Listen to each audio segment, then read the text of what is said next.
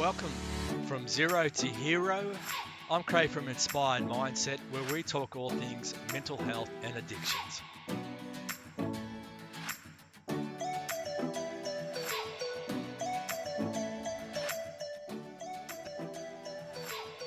Hey, it's Craig from Inspired Mindset. We're doing the podcast Zero to Hero, all things mental health and addiction. So we have the lovely Hilary Charman, all the way from England. Uh, welcome and thanks for joining us today, Hilary. Yes, you're very welcome. So I thought we'd get um, we'll get dive straight into it and um, talk all things mental health and addictions. And I just what I always ask the, all the guests is that um, how was your childhood? Did you have a traumatic childhood or did you have a loving childhood? Um, I, I, didn't have a typical childhood of, of an addict. So, I mean, normally you, you, find a lot of trauma, don't you, or a lot of, um, you know, abuse and all sorts of things. Um, my mother died when I was very little. I came from um, a sort of upper middle class, I suppose you'd call it, family. My dad remarried, and I had a lot of problems with my stepmother. I think now I'm I'm being assessed for um, ASD, which is a autism spectrum disorder, um, because I, I, found I found it very difficult to to I don't know get not get on with people, but I, I found just just life. I didn't seem to fit in, and um, I didn't really understand people. I was very trusting, and um, I, found it hard to socialize. I think, and that was picked up in school. So I always kind of felt the odd one out. Yeah. And I was yeah, unhappy at home, didn't get on with my stepmother. Yeah. So your, your mother passed away sadly at an early age and you went with the, um, you had your stepmother. What type of problems were they, if you recall? She just, she just wasn't very kind. Um, she was abusive to my father. I remember being upstairs and just shaking while I could hear her screaming at him and hitting him downstairs. Um, when I was quite little, she told me that um, my mother, who died of cancer, she said that she wasn't supposed to have children, but she only she carried on with my pregnancy because um, my dad wanted a boy so much. So that obviously that made me feel like um, I shouldn't have been born, really, um, and that I wasn't wanted. Uh, so yeah, she she just she didn't she wasn't really maternal in any way, and my dad I'd been very close to my dad, but when he remarried my stepmother, he kind of passed all the care onto her and didn't really stick up for me in any way. So I, I don't know, I felt kind of rejected and sad, a lot of yeah. sadness. I feel. I feel that that was like a huge thing. Well, I know it was. I just felt really, really sad as a child. Um, yeah. And yeah, I got deeply depressed. Um, reached sort of teenagehood, and um, I I tried to kill myself when I was 14. Didn't tell any of my my family never knew, but obviously I survived. um, and that that came a recurring became a recurring thing. Attempted suicide throughout my younger years, and and just that overwhelming feeling of sadness, really. Yeah, that must have been so difficult with the uh, stepmother behaving in that manner, and um, yeah, I think most of us we would be feeling like that. And you mentioned before with the autism, that would have been. Uh, uh, how do you explain autism? How, how would that feel to you? Well, it's it's different for everybody. Um, for me, just feeling everything so much, feeling everything in such intensity. So um, either three, feeling things a hundred. Um, that's how, how I describe it. Yeah, okay. And just and and being just not having a side to me, so being totally honest and open, and so not understanding when other people are not honest, and just believing everything people tell you. Yeah, yeah, uh, and I and I imagine that puts you in some vulnerable positions. I guess I'm assuming throughout your life. Very, very, very vulnerable positions, and and total overwhelm uh, all the time. Just feeling overwhelmed. Um, having a meltdown every now and then. So I'd just start crying. I'd get overwhelmed and then I'd be tearful and then I'd be told, you're doing it for attention, which is absolutely not what I, I didn't like attention. So then I felt I wasn't allowed to cry, and then you in, you know you internalize everything, and and it just makes yeah. everything worse, really. Yeah. And, and I think uh, around that era, like when we were growing up, um, children were meant to be seen, not heard, and you know you keep your feelings to yourself. Yeah, it gets hard. You you bottle up all these emotions, and I didn't know how to express them properly until I was uh, till recently, really. And you've had a similar experience by the sounds of it. Yeah, absolutely. Um, and it's yeah, I'm still learning to to express emotions. I still find it difficult, and I still try not to think about things, you know, put it away. But uh, I'm learning that it's better to to really sort of feel those feelings and and just express them if you can rather than bottling everything up. Yeah. it's a, it's an on it's an ongoing process isn't it? It is it is. Every day is like a new learning and um, experience. But a good thing is too it's exciting. Once you get that mindset that you want to learn and grow and open um, each day is like a, a blessing and and uh, learning new techniques and tools to, to address yeah absolutely. That. yeah yeah, I love it. I love it. So um, all the all the different things. I'm learning EFT at the moment, which is um, I don't know if I use it with clients, but I, I like to use it on myself. Um, that's the tapping. Do you do you ever use EFT? Ah, uh, yeah, yeah. I recently yeah. discovered that, and it's um, yeah, quite a good little um, a tool to use just to bring yourself. It's, it's amazing. Yeah, it's amazing because it, it looks so silly, doesn't it? it does. yeah, tapping away. Um, but it's so uh, powerful and I, I, love it. Yep. Absolutely. I was doing it this morning. when I was nervous, I was tapping away. Yeah, no, good on you. Mm. I'll, I'll, just I'll just go back to a little bit when you talked about the suicide ideology and suicide attempts. What age was the first time that that occurred? Um, I was 14. I was 14, yeah. In that moment, can you describe or do you, can you remember what you were feeling or what was going through your mindset at this at this point of time? How was it to you? Was it a i'm just trying to get like i've had suicide ideology and attempt and i just really fascinated how what people think and how they feel at that time. I know it seems a bit morbid but if you're happy to to express to the listeners how you felt? It's just pain you know uh, mental i can't really describe it as more than pain uh, sadness and just wanting it to stop and thinking that death is just oblivion, that it's just, yeah, just, just. Mm-hmm. I didn't believe in the afterlife or anything like that. Um, I just wanted oblivion. So I just wanted everything to stop. Yeah. And, and, and that was it really. And I remember the um, sort of anticlimax when I didn't die, just thinking, oh, you know, oh, damn, it didn't work, sort yeah, of thing. Yeah. And I shouldn't laugh about it, but you know, it's. Yeah, it's it, it can be it's a taboo subject, but um, I know I, I think it's healthy to talk about it, and um, many people go through a similar experience, and um, and just that people may be in that mindset frame, like to reach out, and you know, we do get over it, and we do become stronger um, but yeah, it, it, it is certainly a, a morbid uh, topic. So, how long did that go on? For, did, would that continue for your um, teenage years?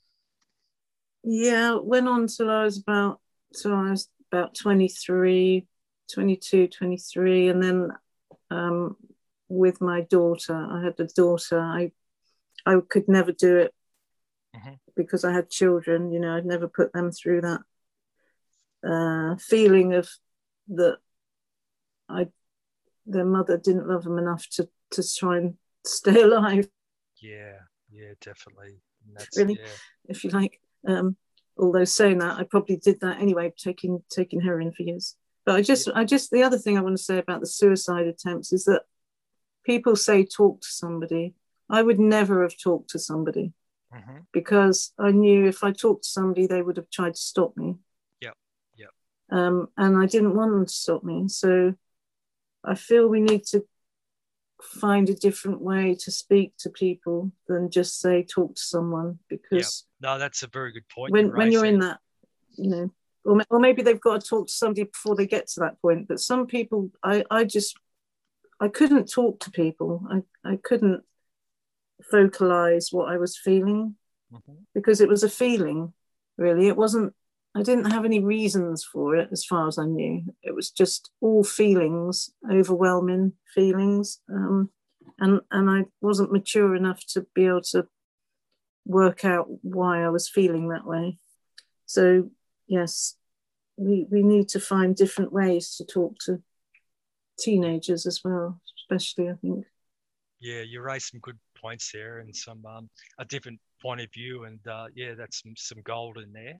So you go you go into school, um, you, are finding a little bit hard to fit in. What was your social life in your teenage years at school and after after school? How was that going? Oh, well, at school I'd been identified. They they knew there was something wrong with me. They they'd um, contacted my parents and said that I was lethargic and apathetic and that I spoke in a monotone and uh, I couldn't. I didn't really associate with other socialize with the other students. Um, my parents had tried to take me to a psychiatrist, but I I just stopped going. Um, I discovered alcohol when I was 13. I thought it was like the best thing in the world. God, really. Um, just yeah. made me feel amazing. I loved it. And then at 14, I discovered glue sniffing. I don't, I don't know if there was a, a big thing of, I don't know if people did that in Australia, glue sniffing back in the 80s, but it was yeah. a huge, huge thing in in England. And I, I became a compulsive glue sniffer, which uh, obviously didn't help my mental health um, and then moved on, you know, through all the usual drugs, uh, weed and um, LSD and etc. Yep. And yep. Um, well, not finally. Moving on to when I left home, I I went to um, a place called Bournemouth in Bedsitland, you know, living in a little room. And th- there wasn't many jobs in those days. So I didn't really have a job. Well, I didn't have a job. Uh, and I was hanging out with all the punk rockers and uh, got heavily into um, injecting speed, which I loved. I loved amphetamines, mm-hmm. but ended up with quite bad psychosis. So, so yeah. that wasn't great either. yeah, I, I was like similar to you, where um, after a couple of years, yeah, I, I, hit a bit of psychosis myself, and uh, it's not a very good place to be. But um, but as soon as I I took that drug, it was like the instant like, where have you been all my life? It made me feel yes. good. Um, yeah, confidence, um, energy. Yes, I feel I'm I'm a bit wary here. I'm a bit wary here of of um, encouraging people to take amphetamines because. Oh yes. Obviously, um, especially for somebody like me, because I I really feel feel feelings. So the highs are always higher and the lows are always lower, if you know what I mean. Mm-hmm. And I have been reading some stuff, I don't know if you have as well, um, about the addicts might be born with less um, serotonin or ability to make so much serotonin. So we we com- our bodies compensate by making more receptors, and that means that whenever we have a drug or even some foods or caffeine or um, any any of those things that boost your serotonin levels, sex, I guess, uh, we get we feel it so much more, but that means we also feel the lows yeah. so much more. Um, so that that causes us to do it again to make feel, to make us feel good, and so that's how we end up uh, as addicts, if you like. Yeah, that makes complete sense. Um, it makes complete sense to me. It was like a light bulb moment, actually. Yeah, Combined, yeah. obviously, with your your childhood experiences and and how you, you know everything. But yeah, yeah. Eh, the, the bad thing is though, it's good for a little while um, until it comes that habit, and and then before you know it, um, you, you're needing like twice as much as you used to have just to get the same feeling. And then you just try then you're just having it just to try and feel normal. Like you don't i got to a point and i'm, I'm sure many other people have where you didn't even get a hit out of it if you know what i mean. Did you did you experience that? You needed more and then again less of an effect with the drug? I, I didn't really experience that with um, amphetamines, but I well, yeah, I did actually. It was the it would be the first hit was just to make you feel normal, and the next hit would Yep. be to get high. Um, it's more with more with heroin, isn't it? That you really feel that that you just just taking it so you don't feel ill, really. Mhm. Um, So how how long did the admi- ad, um, the amphetamine addiction last for? In only a couple of years, probably the sort of intense intense addiction. That i think some some drugs you can only take for a short amount of time before you kind of burn out don't you? Or you you'll go crazy. It was the same with the glue. I got in such a such a um, well not just glue just solvent abuse. Um, you, there's a kind of limited time you can do it before it your brain just starts giving you all sorts of warnings doesn't it? Like Yeah. your yeah, body starts falling apart or whatever. Yeah. um, and unlike heroin, which you can take for years and years and years, and people rarely get out of the habit, um, Mhm. at least for 10 years, do they? I, I, I don't know many people that have stopped before sort of 10 years, personally. Yeah. It, it seems that type of uh, time frame. So, so you stop the amphetamines and then you you come across heroin. Is that how it kind of panned out for you? Well, I, left the area. I left Bournemouth, where I lived, to get away from the drugs, and I moved to a nice little country town called Dorchester in Dorset, England, um, where there wasn't really very many drugs.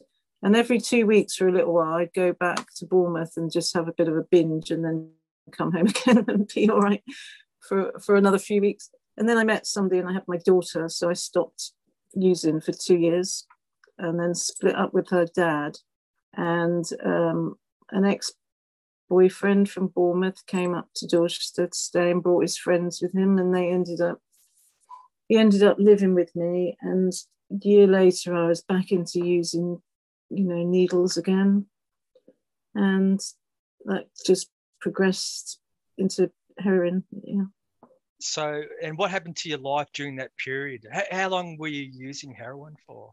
twenty three years. Okay. And how how, did, how was your lifestyle? What was a, a normal day for Hilary back then? Was it well, daily? I was in, I was I was quite lucky because in England we have or, or we did have I'm not sure how it works now. Um, I was put on a methadone script. I went and got, I got a methadone script, a long term methadone script. So I I had I ended up I had three children. Well, I've got four children, but back in the day I had sort of three children. I was a single mum and I would wake up, and because I was lucky enough to have a methadone script, I didn't have to go out looking for heroin. You know, I, I, I was together enough to look after my kids, to get them to school, to make sure they were fed, and it kept me relatively stable. But at the same time, I was, it was kind of the the methadone was keeping me well physically, was just letting me be well enough physically, but the heroin I was still using for the kind of mental thing. So I was using heroin daily as well as my methadone. But I was also drinking daily and I was on antidepressants and sleeping tablets and, you know, the whole, all of everything. Um, so basically, a day in my life, you get the kids off to school and then go and find the money to score and come back and do the heroin and go and get some alcohol. um, it was just really just numbing everything. So I didn't feel, I was so overwhelmed. I was a single mum most of the time. And I just didn't feel like an, a grown up. I just felt like a child that had been given these children to look after and bills to pay. And I just didn't feel capable of doing any of it. And it was just numbing the fear and the overwhelm and the, the depression just trying to block everything out really. And then and wanting to get well desperately. When i was always reading self-help books as well. I used to read constantly. I'd read as i was walking along the road because it would stop me thinking and i couldn't i didn't like thinking thinking. I, I just hated myself and i was so full of shame yeah. and and where we lived people weren't very kind they knew that i was an addict and they they kind of despised me and they weren't very kind. So that made me feel even worse.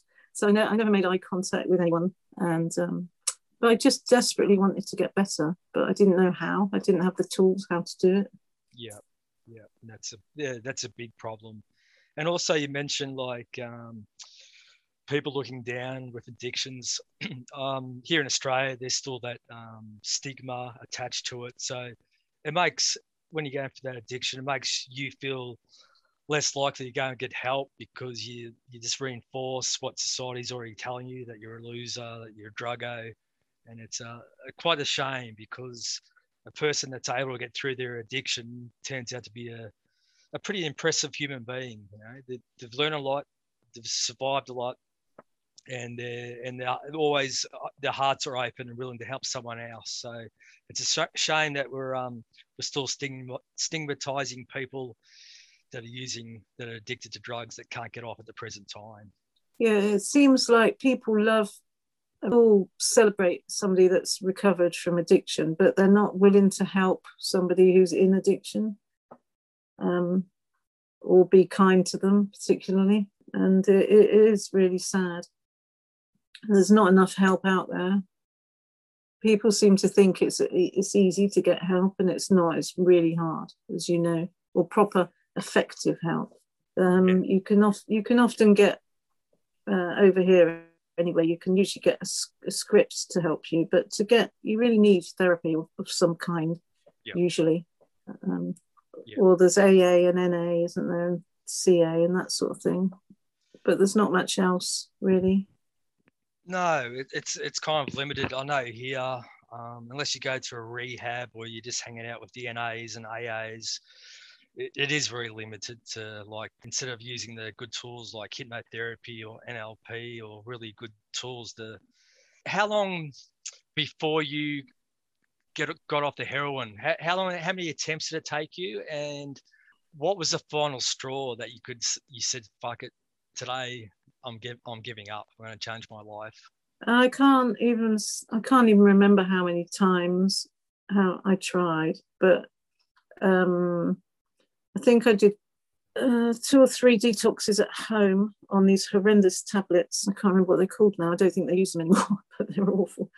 Um, with while trying to look after my children at the same time, and they were just it was just I can't even describe how awful it was. but um, I, I went to a mental health unit twice uh, for 10 day detoxes, but that, that same was literally um, a, a detox. There was no counselling or, or anything there. In fact, all the other patients were mental health patients. I was the only detox patient, but I did really like it there because I loved chatting to the other the other people in there were really lovely.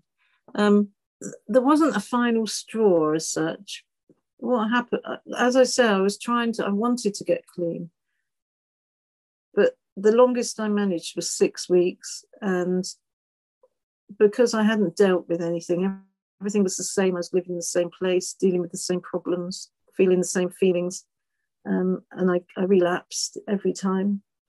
But during that time, I'd gone to I'd gone to a shop locally, and there was a hypnotherapist that lived that had uh, her office the next door, and she she had some cards outside, and I remember picking up one of her cards, and it said that she did training, but I didn't have any money to do it, but I tucked it away. I put it somewhere safe. At, my dad passed away and left me a bit of money. For the first year, I, I just, you know, for, for the next year, I used up this money on drugs, basically.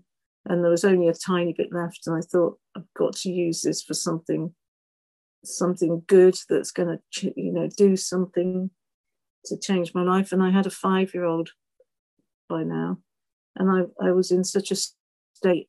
I thought I kept thinking I was going to die in my sleep because my breathing was bad. Um, my heart, I was having palpitations. I kept thinking I was going to have a heart attack, um, and I couldn't. I couldn't leave her. She she needed me, obviously, and and the thought of dying in my sleep and my little girl finding me dead and just it just terrified me. Uh, and I remembered the card, and I I found it amazingly so I messaged her and she she said quite disappointed by that. But because of how the internet works. I've messaged you on the internet.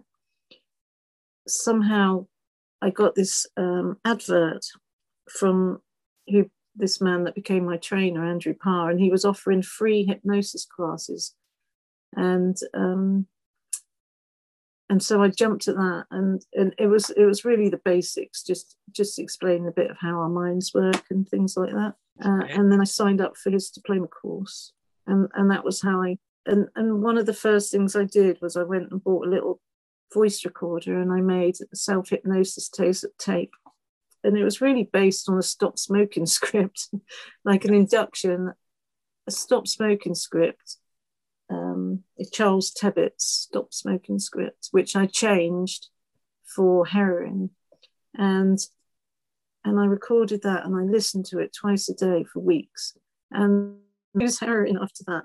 I was so desperate and so ready to get clean though, and I was still on my methadone, but then I, I just came off the methadone like one mil a week, too many months, but and then and then of course you have all the withdrawals from parent well not the withdrawals so much as the the just the physical effects of having been on it for years. So you've got all the anxiety and and just the brightness everything too bright so you can't open your eyes in the morning and having to wear sunglasses all the time and uh, yeah.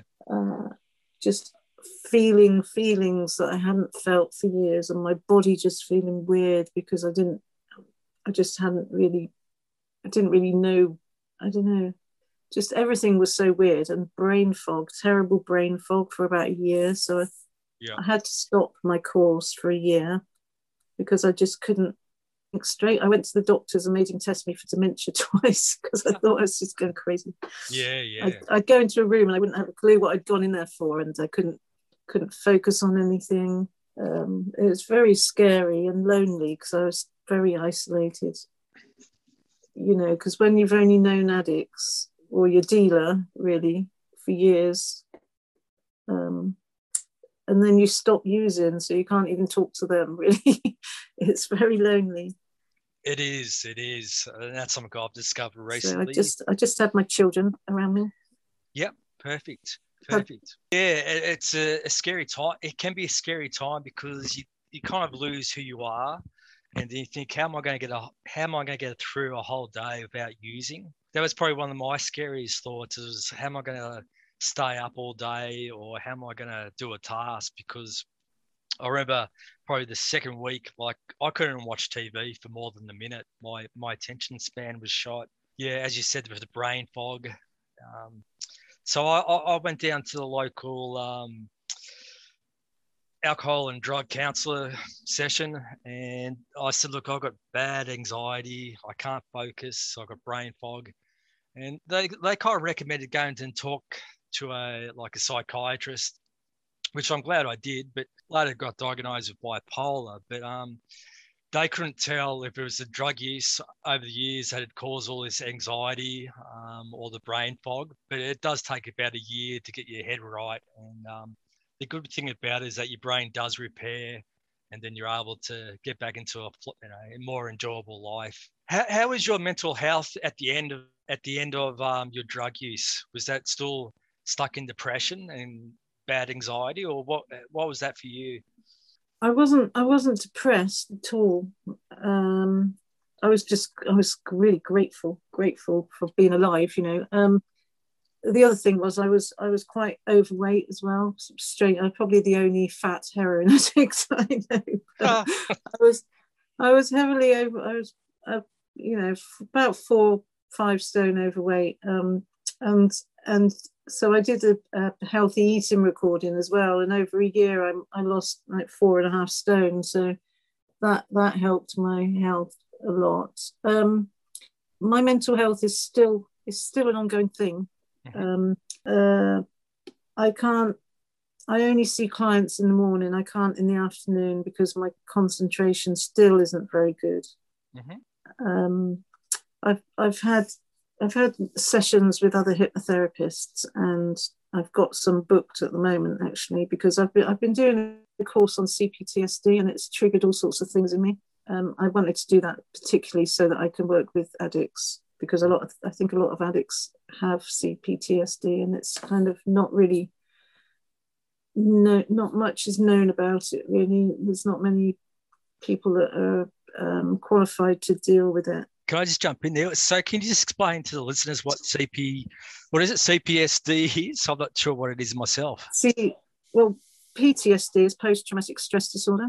Yes. Um, CPTSD is complex, complex post-traumatic ah. stress disorder. So it's so it's when multiple things have happened mm-hmm. um, to to somebody, um, and so they they start behaving in in all sorts of ways. Um, you know, like multiple maybe abuse or well, gen- generally abuse. You know, you, you know the sort of things that most addicts have in their past. I don't like yep. to generalize because because everyone's different, of course.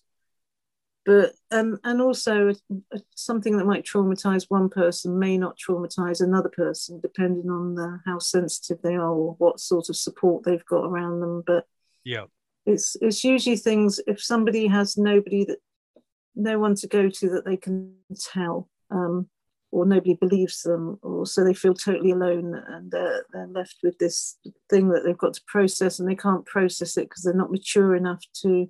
And you kind of get stuck in that in that childhood mindset, if you like. So you don't really develop properly mentally. So you find it very difficult to do grown-up things, if you like, that we're we're all expected to in society these days. We, there's so much expectation of people, isn't there? Um, so yeah, so I, I've been doing a course in that, which is really interesting. So hopefully I can help more people with that. Awesome. That sounds fantastic. Yeah, thank you for explaining that to our for our listeners. Self hypnosis helped me at the start of getting clean and when I was getting out of the addiction.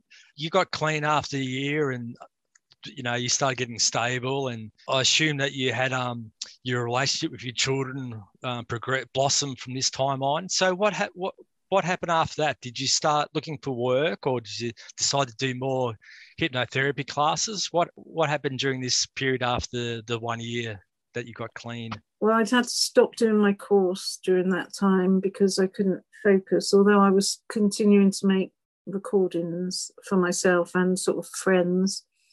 And then I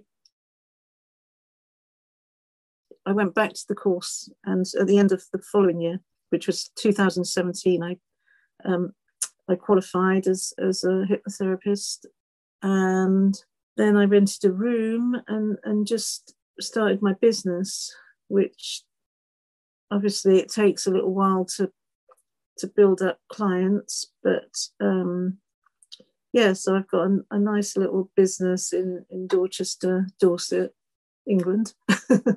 um, I, I see clients online and love helping people so much. It kind of fills me up, you know.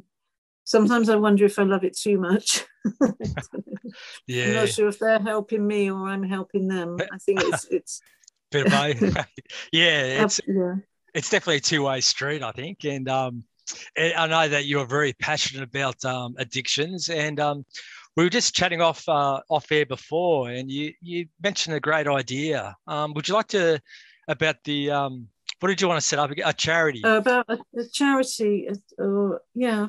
Um, well, for people that can't afford to go to rehab or, or can't get the funding for rehab, a, a charity so that um, people with addictions can access therapy. For the people that can't afford it, obviously, I mean, uh, some people, a lot of people can afford it, but but for the people, I mean, especially pe- people, you know, homeless people, they've usually got addictions. Just just to be able to access therapy, and not necessarily hypnotherapy. There's there's some amazing therapists out there. There's that do all sorts of, of wonderful things. Um, obviously, hypnotherapy is my my passion, but I also as I, I was saying to you, I like EFT and Havening is a beautiful therapy. Um, some of these therapies like EFT and Havening are, are non con- they're, they're content free, so you don't actually have to talk about your past mm-hmm. so much. They work more on the feelings.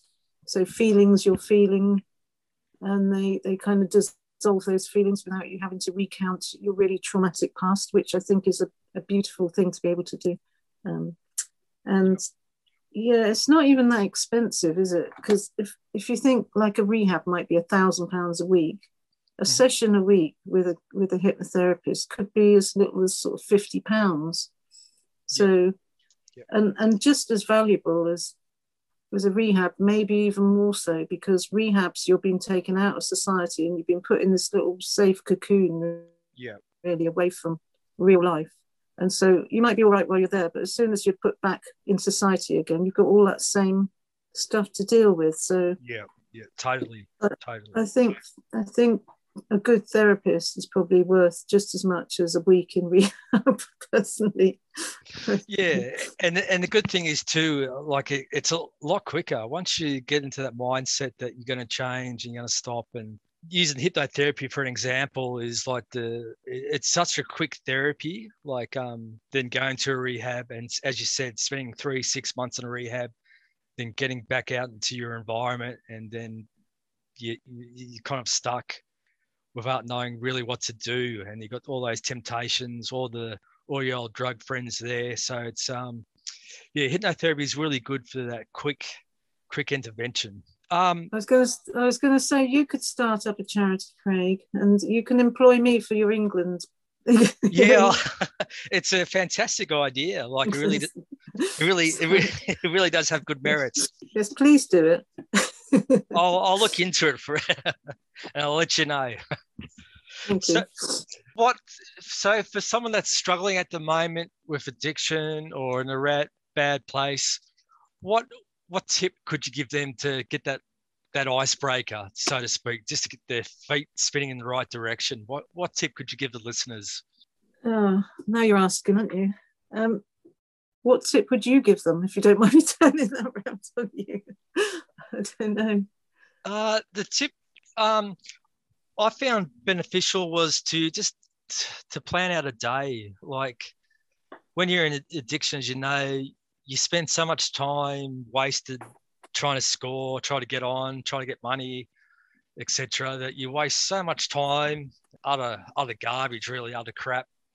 So I, I found it really helpful just to break my days in. Like so I'd plan my day out that I was going to do, for, you know, a 20 minute walk.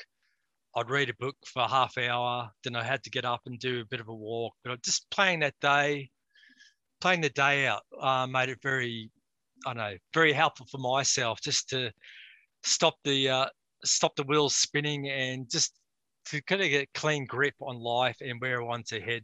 And, and having goals too, just small little goals. Like once I um I stopped. I found it very hard not working because I always work for you know 27 years. So just trying to find that um, that goal and that bit of mindful work, like even like volunteering some, you know, donating some of your time to charities and stuff like that. I found very helpful.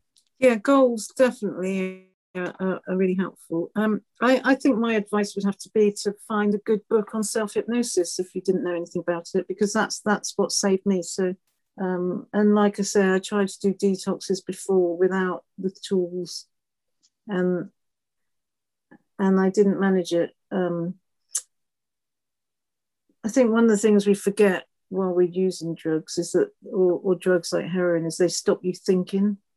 So mm-hmm. once you once you stop taking them, you've got all those thoughts in your head that I don't, well, I don't know if everyone does, but I don't know about you, but my mind never shuts up. It's just a continuous chatter all the time, um, and and that's that's difficult to to deal with. And so, if if you read a good book on self hypnosis, I think that would give you a lot of tools to mm-hmm. help you to help you get well basically because that's that's what we want isn't it we want to get well I, I, really feel like that all those years i was ill it was like a horrible illness i don't really yep. think of addiction as a disease as such um, but i i feel that i was ill so yeah. so maybe that's a contradiction completely in terms but, uh, and, no, and hypnotherapy no. helped me get well just getting to know the unconscious, subconscious mind and your conscious mind, and knowing you know, all the words, what we we tell ourselves that make a big difference. So that's a really good um, suggestion there. Can you tell me, Hilary, what's what's your life now that you're clean, sober, you got a fantastic little business going? What's life? How's how's how are you feeling now? And um, yeah, what's a what's a day for you now? Um, well, it's completely different. I I I feel I, I feel proud of myself, um, which is something that I don't think I could I've ever been able to say, you know, up until the last couple of years. Um, I'm I'm sad because my dad passed away and he never saw me get well and become a hypnotherapist. He would have been so proud of me as well. I think my my children. I've got a good relationship with my children. My little girl's ten now, my youngest, and um, she's doing really well. And yeah, I've got my business. I'm learning learning new stuff all the time. I love learning learning new therapies and bringing different things into my my sessions with my clients. I'm working towards specializing in addictions. I like to, to be alive, really. Can, I, can, I can see the change in your world, and and you're totally right. Your, your dad would be so proud of you because you are doing amazing things. And um, just hearing your story, your life story, what you've been through, and how you overcome it, it's been uh, truly inspiring listening to it and it's so good that you've reached out and you're helping others now that are going through a similar situation that you've been through. And um, congratulations to you, Hilary, and thank you for sharing your story yeah, I, today. I, it is an ongoing process. Uh, like I was telling you earlier, I do still get those those panicky feelings sometimes and, and feel overwhelmed. But now I yep. know different ways to, to deal with that and different techniques. Um, and I, I book a session with somebody uh, yeah. to, to talk it through, and it's manageable now. So it's having the having the tools, isn't it? I never knew what to do with those feelings, and now I now I do. So that's that's basically the difference. Yeah, you summed it up perfectly, and um, and we're all going to get those feelings again. I still get them, and it, everyone gets them. And just as you said, knowing those tools, uh, it's invaluable. Like just knowing that you can just sit down for that five minutes. Absolutely, grab- it's a shame you're not. Yeah, definitely, and um, just knowing those, it, it's it's a lifesaver. Really, it, it really is. So thank you once again. And um, where can people find you if they want to look you up or ask you any questions? Um, I have a website, www.hilary'shypnotherapy.com.